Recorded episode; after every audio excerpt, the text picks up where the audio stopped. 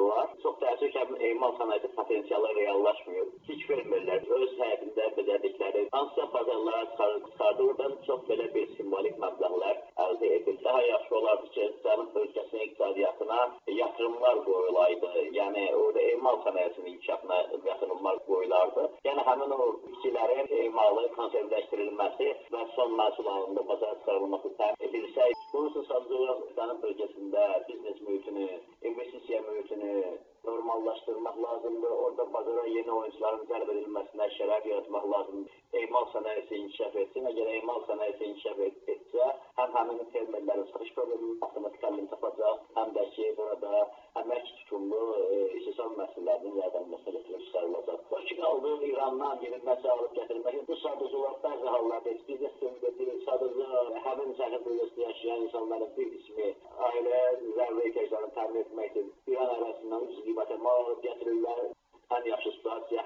Kəlbəcərin bölgəsinin e, emal potensialını işə salmaq, emal gücünü işə salmaq və burada